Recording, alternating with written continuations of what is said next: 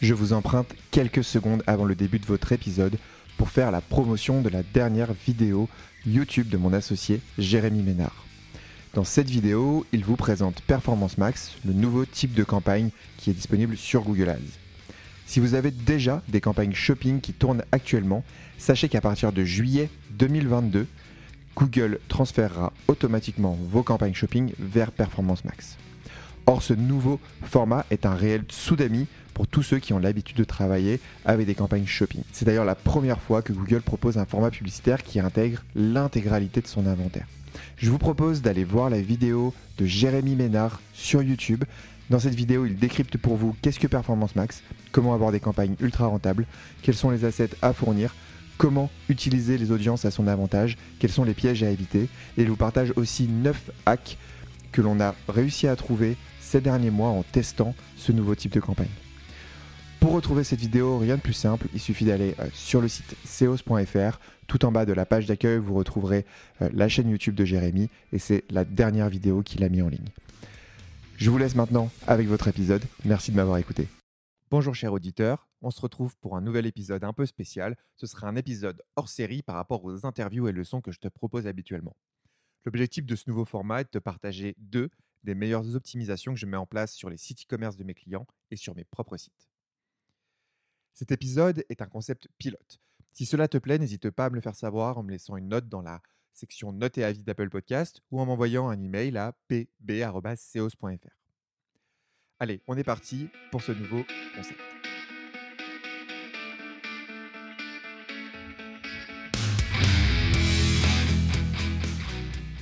Plantons le décor pour débuter. Qu'est-ce qu'une optimisation de site e-commerce? Cela consiste à optimiser un élément de ton site avec le but d'améliorer les performances de ce site. Cela peut être l'installation d'un outil, une optimisation visuelle ou une optimisation technique par exemple. L'objectif final étant d'améliorer ton taux de conversion, ton panier moyen ou ton expérience client. Il existe de nombreux éléments à optimiser sur son site et je te propose une sélection ici de deux éléments qui me paraissent tout à fait importants à regarder en premier. Alors, ce n'est évidemment pas une liste exhaustive, mais l'objectif est de tailler chacun de ces deux éléments, de voir en détail comment les utiliser intelligemment. Je vais m'aller un peu plus précisément car ces deux éléments se trouvent sur la page produit. À mon sens, la page produit est réellement la page la plus importante de ton site e-commerce. Elle remplit deux rôles clés. Le premier rôle, elle joue un rôle de vitrine. Le visiteur va pouvoir examiner le produit sous tous ses angles, regarder ses caractéristiques, en apprendre plus sur le fonctionnement du produit.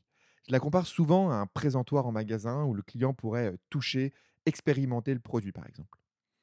Son deuxième rôle, c'est qu'elle a un rôle de vendeur. Elle vend ton produit. Je la compare à ce moment-là plus du coup à un vendeur d'une boutique physique. Elle doit être construite pour accompagner ton client dans son processus d'achat et le convaincre d'acheter ton produit. Bon, la transition est toute trouvée car mon premier élément d'optimisation, ce sont les photos. Il faut proposer au minimum 8 photos sur la page produit. Alors, laisse-moi m'expliquer un petit peu. Contrairement à un magasin physique, le visiteur ne peut pas toucher ton produit en e-commerce. Il ne peut pas l'observer sous toutes les coutures, le sentir, interagir avec lui. Donc si on considère que ta page produit est ta vitrine, alors il faut trouver un moyen de répliquer cette relation entre le client et le produit. Le meilleur moyen, c'est via le contenu visuel de ta page produit. C'est pour cela que je t'invite à mettre idéalement 8 photos sur ta page produit. Alors, ces photos, elles doivent respecter quelques règles malgré tout. La première chose, c'est la qualité. Il faut avoir une qualité professionnelle. On évite donc toutes les photos de mauvaise qualité, pixelisées, illisibles, avec une mauvaise luminosité, etc. Alors pourquoi? Parce que tout simplement, ça va venir dégrader ton image de marque, baisser la confiance que les clients vont porter à ton site et donc à la fin dégrader ton taux de conversion. La deuxième règle, c'est d'avoir des photos de ton produit sous toutes les coutures, sous tous les angles, sur tous les aspects, pour essayer de se rapprocher au plus possible d'une expérience en vitrine où le client va manipuler le produit.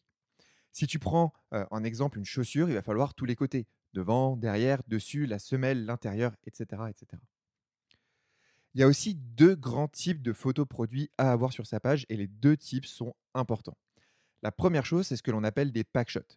En fait, ce sont des photos de ton produit sur un fond neutre, généralement blanc, qui permet tout simplement de se rendre compte des couleurs du produit, de sa forme, et qui est justement souvent utilisé pour avoir des photos sous tous les angles.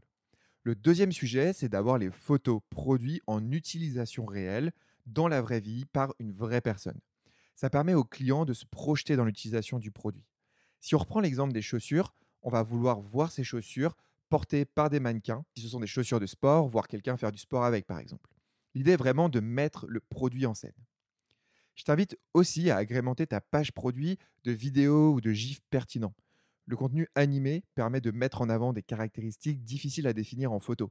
Par exemple, l'effet mémoire de forme d'un matelas euh, peut être vraiment facilement illustré avec un GIF, ou alors on peut illustrer par exemple la simplicité de montage d'un meuble avec une courte vidéo de quelques secondes, par exemple sur un site comme Ikea. Le contenu visuel joue aussi un rôle très important car il déclenche ce que l'on appelle la visualisation. La visualisation, c'est une technique utilisée en marketing qui consiste à inciter les individus à vouloir quelque chose en les encourageant à visualiser ce que serait leur vie s'ils acceptaient ton offre, s'ils utilisaient cette chose. Ça permet à ton client de se projeter dans l'utilisation du produit. Apple le fait très bien dans ses publicités pour ses iPhones, où il met en avant les capacités vidéo de ses appareils via le travail de réalisateurs professionnels. Le rendu est en général assez impressionnant. Les clients potentiels se projettent alors dans l'utilisation du smartphone pour réaliser leurs propres films, alors que très peu d'entre eux réussiront à atteindre le niveau de qualité vu dans la publicité. Mais peu importe, l'important, c'est qu'Apple a encouragé son prospect à se visualiser comme un réalisateur de cinéma, et avec la promesse sous-jacente qu'avec un iPhone, il deviendra un grand réalisateur. Il existe de nombreux autres exemples, tels que celui de Nike, qui le fait en mettant en scène de grands athlètes qui portent leurs produits, avec la promesse sous-jacente cette fois que si tu portes du Nike, tu seras toi aussi un grand athlète. Évidemment, je ne résume pas le succès d'Apple ou de Nike à la qualité de leur visuel, mais c'est l'une des nombreuses techniques qu'ils utilisent et que tu devrais toi aussi utiliser sur ton site. Voilà pour la partie visuelle. Passons au deuxième conseil. Le deuxième conseil, c'est d'utiliser les avis clients à fond. C'est un élément fondamental de ta page produit parce que 88% des visiteurs de ton site vont consulter les avis clients avant de passer à l'achat. Donc c'est clairement pas un sujet à prendre à la légère. La question à se poser, c'est pourquoi les avis clients sont-ils si populaires? En fait, il y a un mécanisme dans notre cerveau qui fait que nous sommes rassurés si l'on voit que d'autres personnes ont déjà expérimenté quelque chose et que cela s'est bien passé. Donc en fait, notre cerveau fait des raccourcis. Plus il y a d'avis, égale meilleur c'est. Et s'il y a quelques avis négatifs, égale c'est un mauvais produit. D'ailleurs, un bon exemple pour illustrer ce phénomène, c'est via le choix d'un restaurant.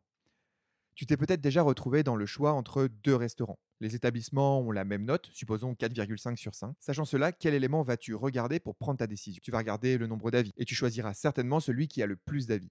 Alors que fondamentalement, le nombre d'avis ne veut rien dire, car peut-être que celui qui a la moins bonne note des deux est meilleur que l'autre, mais installé depuis seulement 3 mois, il n'a évidemment pas l'ancienneté pour avoir autant d'avis que le précédent. Donc en tant que e-commerçant, ton objectif, il va être double. Un, de recueillir évidemment les meilleures notes possibles, mais aussi d'avoir un maximum d'avis. C'est en travaillant sur ces deux aspects, la quantité et la qualité, que tu vas pouvoir débloquer ce mécanisme dans le cerveau de tes clients qui vont se sentir rassurés en pensant que d'autres personnes ont déjà expérimenté quelque chose et que plus il y en a, et eh ben plus ils peuvent te faire confiance. Alors maintenant, comment utiliser correctement les avis clients sur ta page produit? Généralement, on affiche ces avis à deux endroits différents. Premièrement, en dessous du titre produit sous un format d'étoile, avec au bout le nombre d'avis total qu'il y a pour ce produit-là. L'objectif est d'apporter en fait en un clin d'œil la valeur des avis clients via une note facilement compréhensible. Le deuxième élément, c'est de le mettre plus bas dans la page produit.